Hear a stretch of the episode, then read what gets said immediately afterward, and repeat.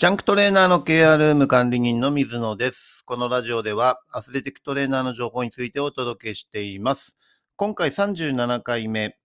テーピングのこだわりに関してというテーマでね、お話ししていきたいと思います。はい、実際ね、テーピングを扱うときに、私の場合はプロチームなのでね、あの、プロチームでもスポンサーっていうのがついたりします。テーピングのメーカーもね。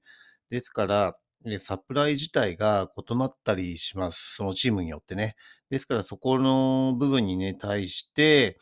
えーこだわりはあるんですけど、どんなテープでも対応できるようにね、するっていうところが結構重要になってきます。はい。あの、自分自身でもね、このテープは使いやすいとか、このテープは使いにくいとかね、このテープは切りにくいなとかね、あの、端の部分がね、切った時に残っちゃうなとかね、えーちょっと粘着の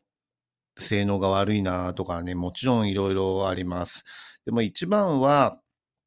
えーテーピングをね、使うにあたって自分が巻きやすいっていうのももちろんそうなんですけど、一番は選手にとって良いものを使うっていうところがね、あの、ポイントになると思います。はい。特に、えー皮膚のかぶれとかね、えっ、と、そういった部分の敏感肌な人に対しては、えーテーピングのね、メーカーとか、その、商品自体の部分っていうのをね、こだわる必要はあるのかなというふうに思います。はい。で、意外とね、選手はね、そこまでテーピングのメーカーに関してはね、えー気にしないですね。はい。どのテープを使っても、あの、そんなに大きな反応はしない。とにかくしっかり固定されてるとかね、あの、機能的とか、えー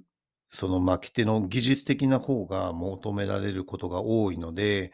テーピングのその種類とかに関しては、そこまでね、えー強くこだわるっていう選手は意外と多くないのかなというふうには思います。あの、もちろんね、えーと男子よりも女子の方がそういった部分では、えー繊細で細かい指示があると思いますし、えー男子は結構大雑把な選手が多いのでね、あの、そこら辺は、あの、大きく変わってくる部分なのかなというふうに思います。ですから自分自身のこだわりとしては、えーテープのね、えーそのメーカーとかそういうところよりも、えーどんなテープでも対応できて、どんなサプライ、どんなスポンサーという形でね、チームによって違いますけど、そこにも対応できるようにするっていう方が大切なのかなというふうに思います。はい。あとね、メーカーも最近、その契約の条件っていうのがね、結構変わってきてるんですね。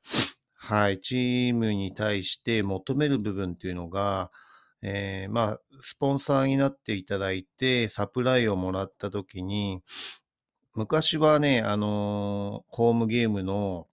ところに看板を上げるとかでね、大丈夫だったんですけど、今はどちらかというと、SN SNS とかでね、チーム側からそのテーピングのメーカーとかの、えー商品を使って情報発信してほしいっていうようなね、そういう流れになってきています。ですから、そこら辺がちょっとなかなかね、難しくなってきてるんですよね、実際ね。はい。あの、なかなかじゃあそこまで、えートレーナーがそのテープを使って PR できるかっていうと、そんな時間がなかなかなくて、で、広報はね、広報で、そういった専門の、えーチームにはね、あの、仕事をしている方もいます。あの、映像を撮ったりとかね、えーそういう方もいるんですけど、彼らは彼らなりのその発信の仕方っていうのがあるので、なかなか現状折り合いがつかないっていうのがね、あの難しいですよね。えーその一つの商品とかを紹介するにあたっても、どういう見せ方をすればいいのかっていうところもね、あの、広報は広報であるし、メーカーはメーカーであるし、えートレーナーはトレーナーで考えがあるし、選手をじゃあ、使うと使わないのだと、その、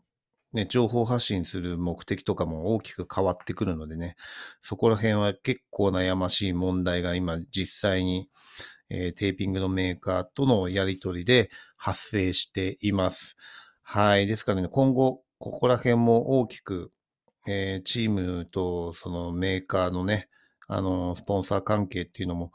結構シビアに変わってくるような気もしていますし、えー自分自身のね、テーピングのこだわりっていうのももちろんあります。えーこれは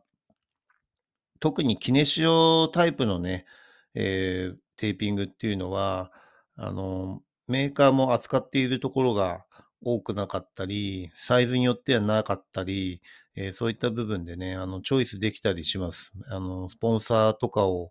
えー度外視して自分の使いやすいものを使うっていうことも可能になっています。はい。そこら辺でね、じゃあ何のテープ使うのかっていうと、テーピングがどれくらい、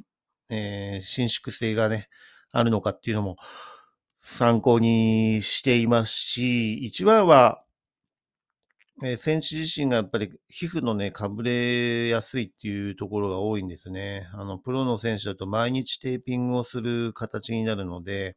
え1回、2回つけただけではね、皮膚のトラブルがないにしても、毎日使うことによって、やっぱり肌荒れっていうのが起こってきてしまいます。で、そういった予防対策のね、ものを使ったりもしますけど、それでもやっぱりかぶれてきちゃったりっていうのも実際にあるのでね、そこら辺の方が自分自身はこだわりを持ってテーピングをしているのかなというふうに思います。はい。今回もね、えー最後まで聞いていただきありがとうございます。次回のテーマは、えープロのトレーナーはオフがないのが当たり前っていうようなね、テーマでお話ししていきたいと思います。はい。次回もね、また最後まで楽しみにしていただければと思います。